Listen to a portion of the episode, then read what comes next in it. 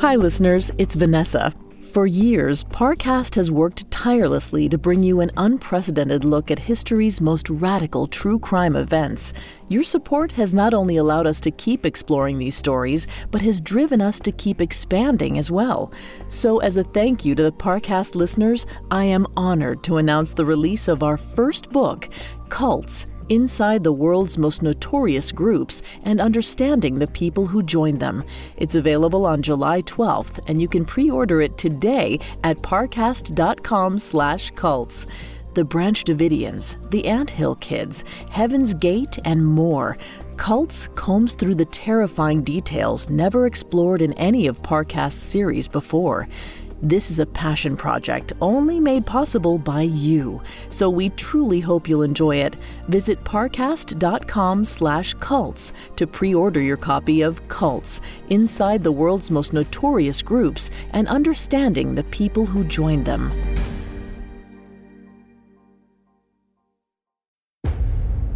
Due to the graphic nature of this episode, listener discretion is advised. This episode includes discussions of murder, sexual assault, and child abuse.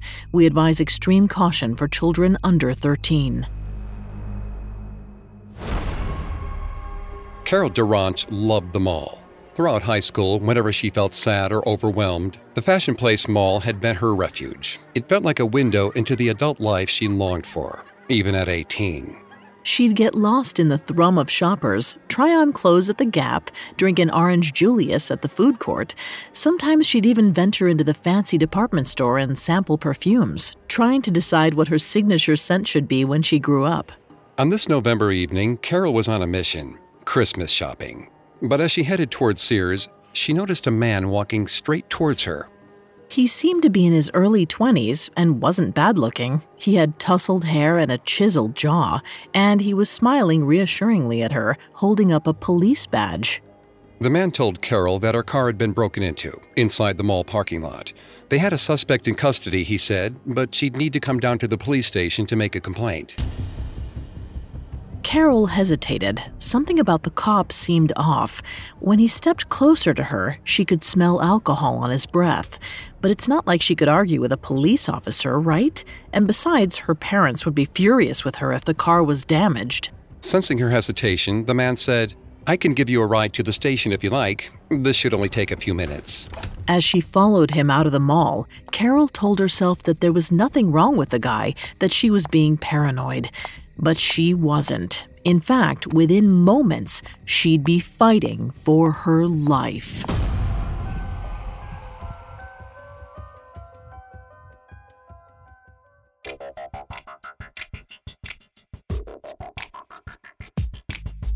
Hi, I'm Greg Polcyn.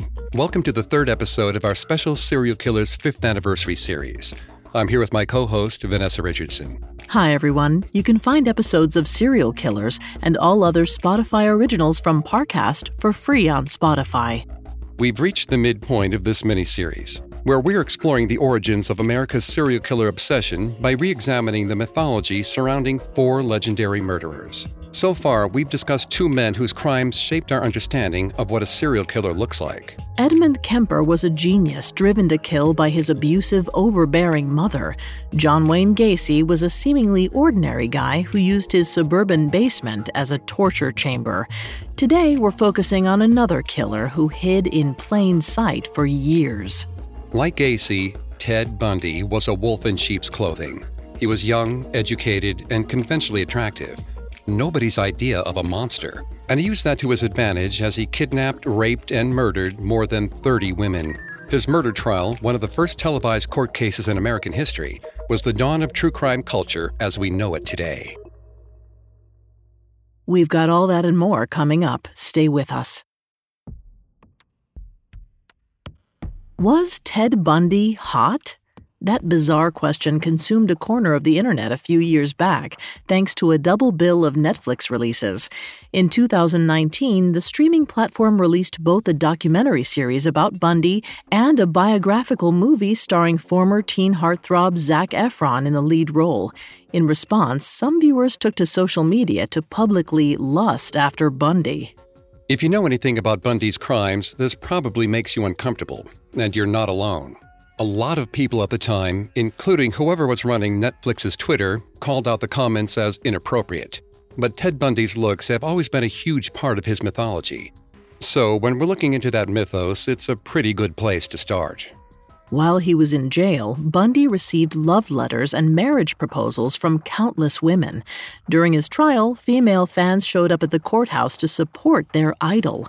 Some of these groupies even styled themselves to resemble Bundy's victims, dyeing their hair dark brown, parting it in the middle, and wearing hoop earrings, which is, well, it's definitely worth talking about. Before we continue with the psychology for this episode, please keep in mind that neither Vanessa nor myself are licensed psychologists or psychiatrists, but we've done a lot of research for this show. Thanks, Greg. Bundy's far from the only male serial killer with a fervent female fan base. There's actually a term for this hybristophilia, which was coined during the 1980s by sexologist Professor John Money. This is a rare paraphilia that's not in the DSM 5, but describes an individual who is sexually aroused by knowing that their partner has committed a violent crime. However, it's not clear that this is exactly what was going on with Bundy's fans at least not all of them. Many believed he was innocent, while others believed that although he was guilty, they could fix him. It seems like they were entranced not so much by his crimes, but by the possibility that he could change for them. According to forensic psychology professor Katherine Ramsland, this delusional belief wouldn't exist if Bundy weren't attractive. She wrote, this hyper fascination with killers like Bundy grows from media portrayals of him as a handsome, articulate man who could sometimes be gentle and caring. You probably noticed that word again handsome. The fact that Bundy's appearance comes up so often speaks to our assumptions about what evil is supposed to look like and what it isn't. There's a halo effect associated with being attractive. Studies dating back to the 1970s indicate that we tend to assume beautiful people are smarter, more generous, and even morally superior. So perhaps this is why Bundy attracted such fervent attention. His good looks, juxtaposed with his vicious crimes, were an irresistible contradiction. People were desperate to understand him. But of course, beauty is in the eye of the beholder. For every person calling Bundy handsome, there's someone else calling him average looking. What we can say for sure is that Bundy was a white, educated, cisgender man, and those factors alone gave him enormous power. In a paper entitled Consuming Cannibals Psychopathic Killers as Archetypes and Cultural Icons, researcher Joseph Grixti argues that Bundy's case was disorienting for many people at the time because he embodied, quote, many of the most cherished American notions of wholesomeness. His good looks were part of this, but so was his race, his educational background, his clean cut appearance, and his ties to both the Republican Party and the Mormon Church. When Bundy joined the Church of Jesus Christ of Latter day Saints, his enthusiasm seemed genuine. His branch president at the time, Michael Preece, recalled that he was active in the church, regularly attended meetings, and was even baptized. Being part of the church was yet another layer of cover for Bundy. During his trial, his fellow Mormons leapt to his defense. As far as they were concerned, it was impossible for one of their own to be guilty of murder. Perhaps Bundy sought out the church for precisely this reason to burnish his image as an all American golden boy. But that's not the only possible explanation. Filmmaker Joe Berlinger, who directed a 2019 documentary series about Bundy, has a different take. In his opinion, Bundy joined the church not for cynical reasons, but because he craved normalcy. Based on what we know about his childhood, it's easy to see why this might be the case. According to Bundy himself, his early years were idyllic. Clinical psychiatrist Dr. Dorothy Lewis, who interviewed Bundy several times in prison, said that he used euphoric terms to describe his childhood. But when Lewis did a little digging, she uncovered a very different picture of Bundy's origins. Through interviews with his relatives, she discovered that Bundy's grandfather was a violent and unstable man who likely abused him during his first three years of his life. Bundy himself had no memory of this, but he would sometimes sign letters using his grandfather's name, Sam. Lewis said, It's not unusual for a child who has been horribly abused throughout childhood to at times take on the persona of the abuser and do to others what the abuser did to him. It's also not unusual for a person to suppress early memories of distressing events. A 2015 study from Northwestern University indicates that childhood trauma can affect the way the brain forms memories. In some cases, the memory of trauma and traumatic experiences, like abuse, may be suppressed. When the brain creates a memory in a particular state of stress or arousal, that memory can become inaccessible unless the brain is back in that state. This is known as state dependent learning. Though this functions as a defense mechanism to protect a person from upsetting memories, suppressed trauma can also cause a number of psychological conditions. These include anxiety, depression, and dissociative disorders. Bundy may have fallen into the latter category. There's evidence that he dissociated on a number of occasions, not just in childhood, but throughout his life. We discussed dissociative identity disorder in the last episode. During his trial, John Wayne Gacy claimed, unsuccessfully, that he lived with this disorder. That claim was easy to disprove, since there was no indication that Gacy had distinct personalities, which is the main diagnostic criteria for DID. Bundy, on the other hand, may have had alternates. According to Lewis, he signed letters using different names and even different handwriting. There's no way to know for sure whether Bundy did have DID. Lewis's discoveries about his childhood and his symptoms came years after he was executed. But the possibility that Bundy was mentally ill casts his legacy in a different light, something to keep in mind when we dive into his story later in this episode. Mental illness and trauma don't really factor into Bundy's mythology. Despite his heinous crimes, most people picture him as a supremely confident, well adjusted master manipulator. And there's also a perception that he was a genius. Throughout this series, we've been spotlighting some widely held beliefs about serial killers. We discussed how Edmund Kemper's unusually high IQ factored into his legacy, and the same is true of Bundy. Except that unlike Kemper, Bundy didn't have an especially high IQ. In her book, The Stranger Beside Me, Bundy's colleague and friend Ann Rule wrote that his IQ was 124. This is a slightly above average score, but nowhere close to genius level. He was also an unexceptional student. In fact, he was admitted to law school despite a mediocre result on the LSAT test.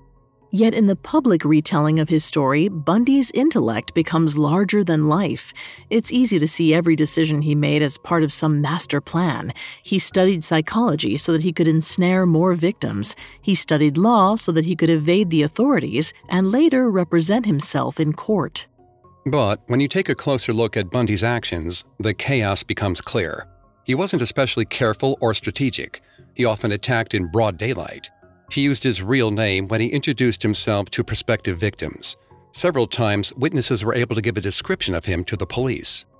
Bundy avoided capture for so long, not because he was careful, but because law enforcement wasn't equipped to handle a killer like him.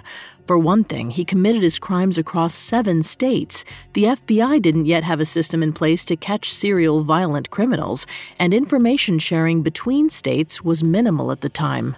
And even when the authorities were pointed directly at Bundy, they failed to act.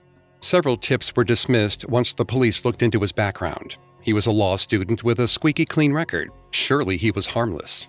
So, contrary to the myth, Ted Bundy wasn't all that handsome and he wasn't all that smart.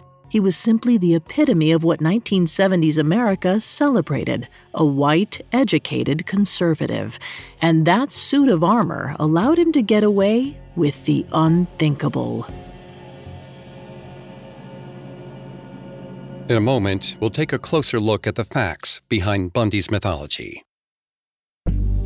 Listeners, I have a very special announcement. Parcast is releasing its first book on July 12th, and you can help us celebrate. It's called Cults Inside the World's Most Notorious Groups and Understanding the People Who Joined Them. And you can pre order it today at parcast.com slash cults. This book was written for the fans, so to commemorate its launch, Parcast will be throwing some exclusive in person and online events featuring popular true crime hosts such as Ashley Flowers from Crime Junkie, Christine and Em from And That's Why We Drink, and more. Just visit parcast.com slash cults for event dates, locations, and how to sign up. See your favorite true crime authors and podcasters discuss the Cults book and have a chance to participate in live Q&As. These events have limited space, so don't miss out. RSVP today. None of this would be possible without your support, so we truly hope you'll join us. Pre order your copy of Cults and sign up for upcoming events at parcast.com slash cults. Now back to the story. Despite differing opinions on his hotness, one thing that everybody can agree on is that Ted Bundy was a masterful liar he was extraordinarily good at appearing to be something he wasn't. He might have learned that from his childhood, which was built around an elaborate lie. Bundy's mother, Louise Cowell, gave birth to him in 1946 in Burlington, Vermont. The identity of Bundy's father has never been confirmed, but we do know that he was never married to Louise. Babies born out of wedlock were heavily stigmatized at the time, and Louise's family were determined not to let their daughter be disgraced. So her parents agreed to raise Ted as their own son. For the first several years of his life, Bundy believed that his grandparents, Samuel and Eleanor, were his parents, and that his mother was his older sister. As we discussed earlier, Samuel was a violent and volatile man. He was abusive towards the entire family, including Bundy. By the time Bundy was four, Louise knew something had to change. She'd endured her father's abuse long enough and didn't want her son to grow up in the same environment she had so she packed up and headed west. She and Bundy moved in with relatives in Tacoma, Washington for a while, but Louise soon remarried, and her husband Johnny formally adopted Bundy. It's not clear exactly when Bundy discovered the truth about his parentage, but the lies and instability made for an uneasy childhood and a twisted adolescence. As a teenager, Bundy did everything he could to find pictures of naked women, this might sound like typical teenage behavior, except that Bundy took it a little further than most. He'd prowl his suburban neighborhood, rummaging through trash cans. And it wasn't just porn he was looking for. Bundy was obsessed with stories that involved sexual violence, especially when they came with illustrations. And he could find those in what were called fact crime magazines, publications that offered lurid descriptions of real criminal cases. That's right. Ted Bundy was a true crime fan. But he was also a budding criminal in his own right. At night, he roamed the quiet streets of Tacoma, searching for windows with their curtains drawn. His goal, of course, was to catch unsuspecting women in the nude. Bundy's parents and peers had no idea about his nighttime activities. At high school, he was seen as serious and aloof, but not as a creep or an outcast. That's probably because Bundy found social interactions confusing, so he chose to keep to himself. This is a striking contrast to the image we all have of Bundy as a smooth, charming social chameleon. That side didn't begin to emerge until his senior year, when he started volunteering in local politics. Working on a local Republican campaign, Bundy blossomed. He felt more at home with his older colleagues than he ever had at school, and he finally developed a social circle. After he graduated from high school in 1965, Bundy enrolled at the local University of Puget Sound before transferring to the University of Washington in Seattle a year later. There, at 21, Bundy met his first real girlfriend, Diane Edwards. He fell hard. In Bundy's eyes, Diane was the perfect girl. She was intelligent, from a wealthy family, and she was so beautiful that she'd once worked as a model. Frankly, he worried she was out of his league. And in a way, he was right. Diane had her doubts about Bundy. She felt he was a doormat who was overly worried about pleasing others. Whenever they fought, he kowtowed to her, which she found off putting, and she also worried that he lacked ambition. So, after about a year and a half, Diane broke things off. Bundy was so devastated that he dropped out of college. After that, he floated aimlessly through life for a while, working a series of odd jobs and volunteering for more political campaigns. Feeling restless in Washington, he hit the road for a while, living for brief stints in Colorado and Philadelphia. To be clear, he was dejected, but not defeated. He knew he had a lot to offer the world if he could just figure out where to focus his attention. He refused to resign himself to failure. So, in the fall of 1969, Bundy returned to Seattle, determined to turn over a new leaf and delve back into his studies. He re enrolled at UW, where he majored in psychology and made the honor roll. His personal life also took an upturn. Soon after arriving back in town, he started dating Elizabeth Kloepfer, a 24 year old single mother who worked as a secretary at UW, and he made himself into the perfect partner for her. Elizabeth had a three year old daughter, Molly, who quickly bonded with Bundy. He seemed to relish being a father figure and often took Molly on biking and skiing adventures. From the outside, the three of them were a tight knit family. But behind closed doors, Bundy's monstrous true self emerged. When he was alone with Molly, he began sexually abusing her. Elizabeth had no idea this was going on. Bundy's perfect boyfriend persona was too well constructed for her to question it. To her and to the world, he was an accomplished and ambitious young man with a passion for helping people. Given how he spent his downtime, how could they think anything else? In between classes, Bundy worked at a suicide hotline, counseling people in the depths of despair.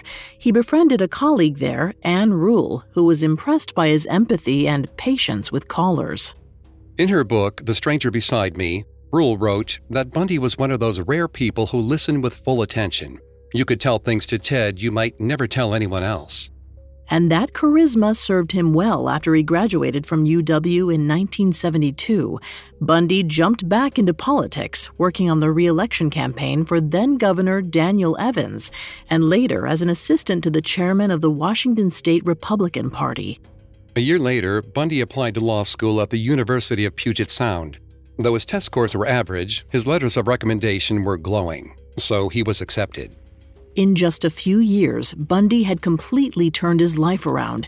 He was on top of the world, and he knew just the person he wanted to share this moment with. During the summer of 1973, Bundy's work with the Republican Party took him to California, where his ex girlfriend Diane now lived. When he reached out to her, Diane was impressed by his transformation. Before, she'd seen him as weak and directionless, but now he was the opposite. Though Bundy was still seeing Elizabeth, he rekindled his relationship with Diane after he enrolled in law school that fall. Diane often flew to Seattle to visit him, but Bundy coordinated these visits carefully, and neither Diane nor Elizabeth knew about each other. Things between Bundy and Diane got serious quickly. They even spoke about getting married. But about six months into their rekindled relationship, something changed. In January of 1974, Bundy abruptly ghosted Diane. He ignored her numerous phone calls and letters, leaving her confused and distraught. The truth was that Bundy never had any intention of marrying Diane. He simply wanted to prove that he could have her if he wanted to. He'd seduced her all over again just to have the satisfaction of breaking her heart. This proved to be a deadly turning point for Bundy. Ever since he was a teenager, he'd been fascinated by images of violence against women and girls. Perhaps it was a manifestation of some unresolved anger he might have felt toward his mother for hiding the truth about his real parentage. But as far as we know, he never acted on that anger. Not until he started molesting Molly. Getting away with that abuse, on top of viciously humiliating his first love, Diane, had brought out a sadistic streak in Bundy, and he didn't stop at emotional cruelty. Just two days after he stopped speaking to Diane, he finally acted on an impulse that had been simmering for months, perhaps even for years. On January 4th, Bundy broke into a basement apartment in Seattle's University District. Inside, he found 18 year old Karen Sparks, a UW student. Bundy wrenched a metal rod off Karen's bed frame and bludgeoned her with it. He also sexually assaulted her with the rod, then left her for dead. Miraculously, Karen survived this brutal attack. Her roommate found her hours later and got her to a hospital, but she was left with permanent brain damage and physical disabilities. Bundy kept up with the local news, so he surely found out that Karen had lived. Knowing what we do about Bundy's behavior, it's possible that the discovery bothered him, made him feel like a failure, which he'd sworn never to be again. That might be why, just a few weeks later, on February 1st, he returned to the same neighborhood and broke into another basement apartment. 21 year old Linda Ann Healy was asleep inside. Like Karen, Linda was a UW student and worked at a local radio station where she broadcast morning weather reports. But to Bundy, who she was was meaningless. She was just prey. Bundy beat Linda unconscious, then carried her out of the apartment. As with most of Bundy's victims, the details of exactly what happened to Linda are fuzzy, but based on the limited information we have, we can take an educated guess. Bundy bound and gagged Linda, then drove her out to Taylor Mountain, a secluded hiking spot about 40 miles south of Seattle. There, he sexually assaulted her, then strangled her to death. Afterwards, he felt immense relief and a sense of accomplishment. He'd proved to himself that he never had to feel like a failure again. In murder, he'd found an arena in which he knew he could excel, and he was excited to get to work. Coming up, Bundy embarks on his interstate killing spree. Now back to the story. In early 1974, Ted Bundy finally achieved his full potential. He was a college graduate with a promising legal career ahead of him. Oh, and he was also on the cusp of becoming one of the most notorious serial killers in American history. After killing Linda Ann Healy, 27 year old Bundy was on a roll he developed a trusty method for reeling victims in. He'd wrap his arm in a cast or a sling, then approach a young woman. As far as first impressions went, he came off as handsome, well spoken, and vulnerable. It was an irresistible combination. With a sheepish smile, he'd ask her for assistance with some physical task, lifting a sailboat onto the roof of his car, for example. So many were more than happy to help. Using this tactic, he kidnapped and murdered at least five more young women, and dumped their bodies at Taylor Mountain. But that summer, Bundy got sloppy. On July 14th, he abducted and killed two women at Lake Sammamish State Park. It was a popular spot for picnics and kayaking, especially on a perfect summer's day like the 14th was, so there were a lot of eyewitnesses around. After 23 year old Janice Ann Ott and 19 year old Denise Marie Naslund went missing, Several people reported that they'd seen him walking with a man who had his arm in a sling. That wasn't all. Bundy had approached multiple women that day and introduced himself by his real name, Ted. That made him a chief suspect. The police had enough details to create a composite sketch of Ted. They even knew what car he was driving a brown Volkswagen Beetle.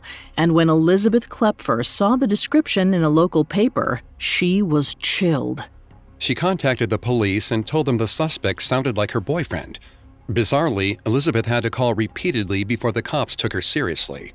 In fairness to the police, they were receiving hundreds of tips every day, many of them worthless, and they just couldn't square these brutal crimes with Bundy, a squeaky clean law student with no criminal record. Still, they eventually began investigating him. Sensing the heat, Bundy found a way to get out of town. He applied to law school at the University of Utah and transferred there in August, just a month after the Lake Sammamish murders. He knew he'd been careless in Washington, and he needed cover now more than ever, so he became involved with the Mormon Church, strengthening his reputation as a clean cut, law abiding citizen. But less than two months after he arrived in Salt Lake City, he went back to killing. He abducted, sexually assaulted, and murdered five women throughout October and November of 1974 and ditched their bodies in the mountainous areas outside of the city. Importantly, one of his victims from this period survived to tell the tale. In November, Bundy headed for the Fashion Place Mall in the city of Murray, Utah. 18 year old Carol DaRonch was doing some Christmas shopping that day when Bundy approached her. He held up a fake police badge and told her that her car had been broken into so she needed to go with him to the police station. Carol went with Bundy and got into his car, but as he started to drive, she sensed that something was wrong. After pulling out of the mall parking lot, he headed down a side street and parked. Then he turned to Carol with a strange look on his face. He grabbed hold of her wrist and tried to handcuff her, but Carol fought back and managed to escape into some nearby woods. She reported the attempted abduction to the police, but it's not clear how much information she was able to give them. Back in Seattle, Elizabeth saw the news reports about young women going missing in Salt Lake City. Alarmed, she redoubled her efforts, telling the police in both Washington and Utah that the description matched Bundy. But both investigations moved at a snail's pace. Which meant Bundy was free to continue his vicious spree. The following year, he headed east to Colorado for a while, killing at least three women before returning to Utah. On August 18, 1975, a Salt Lake City police officer noticed Bundy driving around his precinct. Something about the Volkswagen made him suspicious, so he pulled Bundy over and searched the car. In the back seat, he found a pair of handcuffs, a ski mask, a crowbar, and a pair of pantyhose. Now on high alert, he arrested Bundy. Once Bundy was in custody, the police quickly linked him to Carol DaRonch's attempted kidnapping. They also connected the dots to Elizabeth Kloepfer's description of her boyfriend. A search of Bundy's apartment didn't turn up anything conclusive, so he was released. But the police weren't about to just let him walk free. They placed him under surveillance as they kept searching for evidence. Now panicking, Bundy sold his Volkswagen Beetle, but this turned out to be a serious misstep. Within hours, the police had impounded the car and sent it to the FBI for analysis. Inside, the forensics team found hairs that belonged to Carol DaRonch. And a few weeks later, Carol herself picked Bundy out of a lineup. At last, the authorities had him nailed. On October 2, 1975, Bundy was arrested for aggravated kidnapping. Five months later, he was found guilty and sentenced to 1 to 15 years in prison. But the police suspected he was guilty of far more than one attempted kidnapping. By now, the remains of many of Bundy's victims had been found in Washington, Colorado, and Utah. As Bundy languished behind bars, investigators in all three states coordinated to try and link him to a slew of unsolved murders, and by the following year, the Colorado authorities had enough to charge him. In October of 1976, he was extradited to Aspen to face trial for murdering 23 year old Caryn Campbell. Her hair had turned up in the back of his Volkswagen. It was during this time in Aspen that the next phase of Bundy's infamy began. As the reality of his situation began to sink in, he became increasingly desperate. He knew he couldn't charm his way out of this situation. The evidence against him was mounting. There was only one thing for it. So, in June of 1977, Bundy escaped custody, fleeing through a second story window at the Aspen courthouse. Though he was quickly recaptured, it wasn't his last Houdini moment. Just six months later, on New Year's Eve, Bundy escaped again. This time he fled from his jail cell in Glenwood Springs, Colorado. Squeezing through a hole in the ceiling, Bundy made it into an apartment that was usually occupied by the prison warden. The warden was out for the evening, so Bundy stole some clothes from his closet, then walked out of the jail without drawing any attention at all. Thanks to understaffing over the holiday, no one noticed until it was too late. The fact that Bundy was able to pull off not one, but two jailbreaks is pretty remarkable. His sheer audacity plays a huge role in his mythology. It falls right in line with our image of Bundy as a shrewd genius. But Bundy's intellect had nothing to do with his escapes. He got away because the systems and institutions around him failed. And because of that failure, he was unleashed yet again on an unsuspecting public. Bundy stole a car, drove east, and made it all the way to Tallahassee, Florida. There, he rented a room under a fake name, but he knew he couldn't hide for long. He'd been added to the FBI's 10 most wanted fugitives list, and the manhunt was covered by news outlets across state lines so he went back to killing while he still could. On January 15, 1978, Bundy broke into the Chi Omega sorority house at Florida State University, intoxicated by the prospect of killing for the first time in more than two years. He went berserk. He bludgeoned two women to death and beat two others into unconsciousness. But Bundy's MO had changed. He didn't linger or try to take any of his victims with him to a second location. Instead, he left the sorority house and broke into a basement apartment just a few blocks away. There, he savagely beat 21 year old Cheryl Thomas, leaving her with brain damage. Cheryl's roommates heard her screaming and called the police, so Bundy fled. But it's clear he wasn't really trying that hard to evade capture anymore.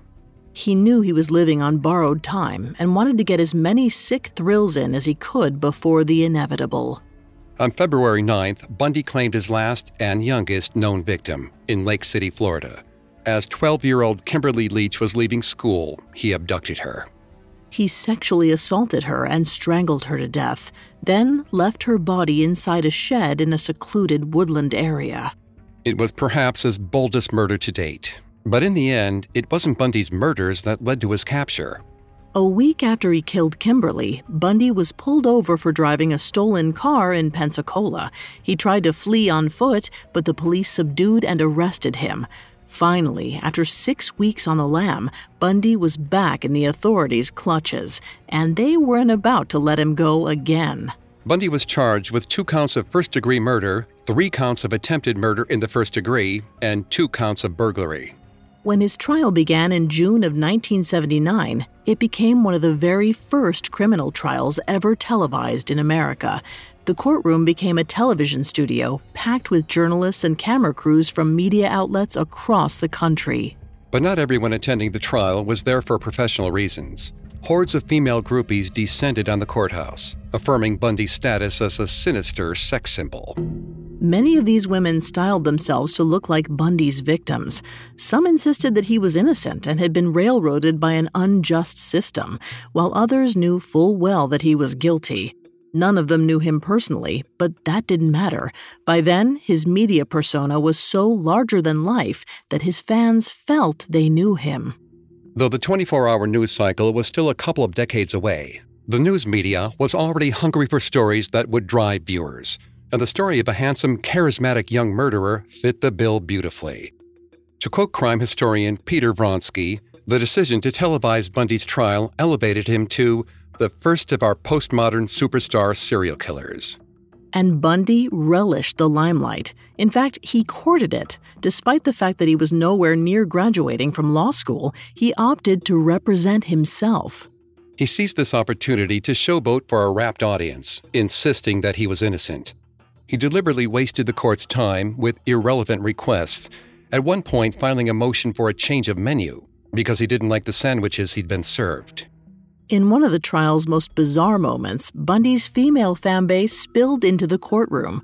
Carol Ann Boone, a woman who Bundy had known since 1974, had uprooted her life and moved halfway across the country to support him in Florida. She testified on his behalf as a character witness. And midway through questioning her, Bundy dramatically proposed to Carol Ann, who accepted without hesitation. Not satisfied with making a mockery of the courtroom, Bundy also seemed to take a perverse pleasure in reliving the details of his murders. He made a meal of cross examining first responders who'd seen the crime scenes, forcing them to describe what they'd seen in gruesome detail. Unsurprisingly, Bundy did not win the jury over, and his hubris proved to be the nail in his coffin. In July of 1979, he was found guilty on all counts. At this point, it became clear to Bundy just how much of a miscalculation he'd made by fleeing to Florida, a death penalty state. He was ultimately given three death sentences for the murders of 21 year old Margaret Bowman, 20 year old Lisa Levy, and Kimberly Leach. Eventually, after almost a decade of unsuccessful appeals, Bundy's number was up. Just like his trial, his execution was catnip to the press, who reported on every detail, down to his last meal. It seems that a decade behind bars had dampened Bundy's appeal. The night before he was due to be executed, hundreds of people camped outside the prison. But this time, the mood was overwhelmingly hostile. The crowd chanted, Burn, Bundy, burn. It's unclear whether Bundy heard that taunt. But in his last hours, perhaps he sensed how truly alone he was. He reportedly left his last meal untouched and was subdued as he was led to the execution chamber.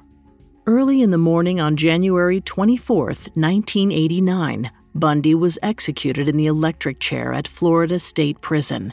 He was calm during his final moments, and his last words were, Give my love to my family and friends. But what Bundy said at his execution didn't really matter. In a sense, he'd already had the last word.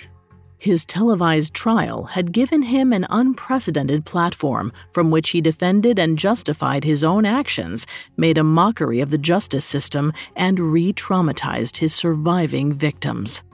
The very fact that he was permitted to represent himself says a lot about the level of privilege Bundy had.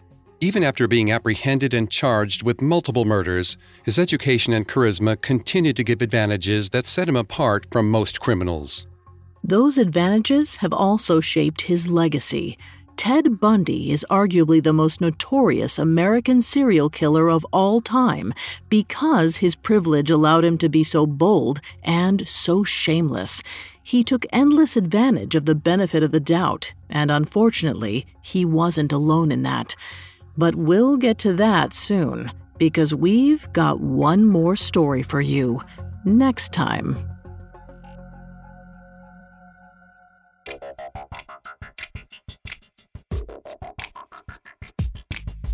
Thanks again for tuning in to Serial Killers. We'll be back soon with the fourth and final chapter in our anniversary series about the mythology of American murderers. We'll close out this series by discussing a cannibalistic serial killer whose unspeakably grisly crimes defy understanding. But you know us, we're going to try all the same. You can find all episodes of Serial Killers and all other Spotify originals from Parcast for free on Spotify. We'll see you next time. Have a killer week. Serial Killers is a Spotify original from Parcast. Executive producers include Max and Ron Cutler, sound design by Carrie Murphy, with production assistance by Ron Shapiro, Trent Williamson, Nick Johnson, and Carly Madden. This episode of Serial Killers was written by Emma Dibdin, edited by Joel Callan, fact checked by Haley Milliken, researched by Brian Petrus and Chelsea Wood, and produced by Joshua Kern. Serial Killers stars Greg Polcyn and Vanessa Richardson. Hi, listeners, it's Vanessa. Exciting news Parcast's first book, Cults Inside the World's Most Notorious Groups and Understanding the People Who Join Them, is now available for pre order at parcast.com/slash cults. Thanks to your support, we've compiled years of research, insights, and a catalog of case studies to expose more about these cults and the people behind them than ever before details which haven't even been explored in our Cults podcast. Visit parcast.com slash cults to pre-order your copy of Cults, Inside the World's Most Notorious Groups and Understanding the People Who Join Them.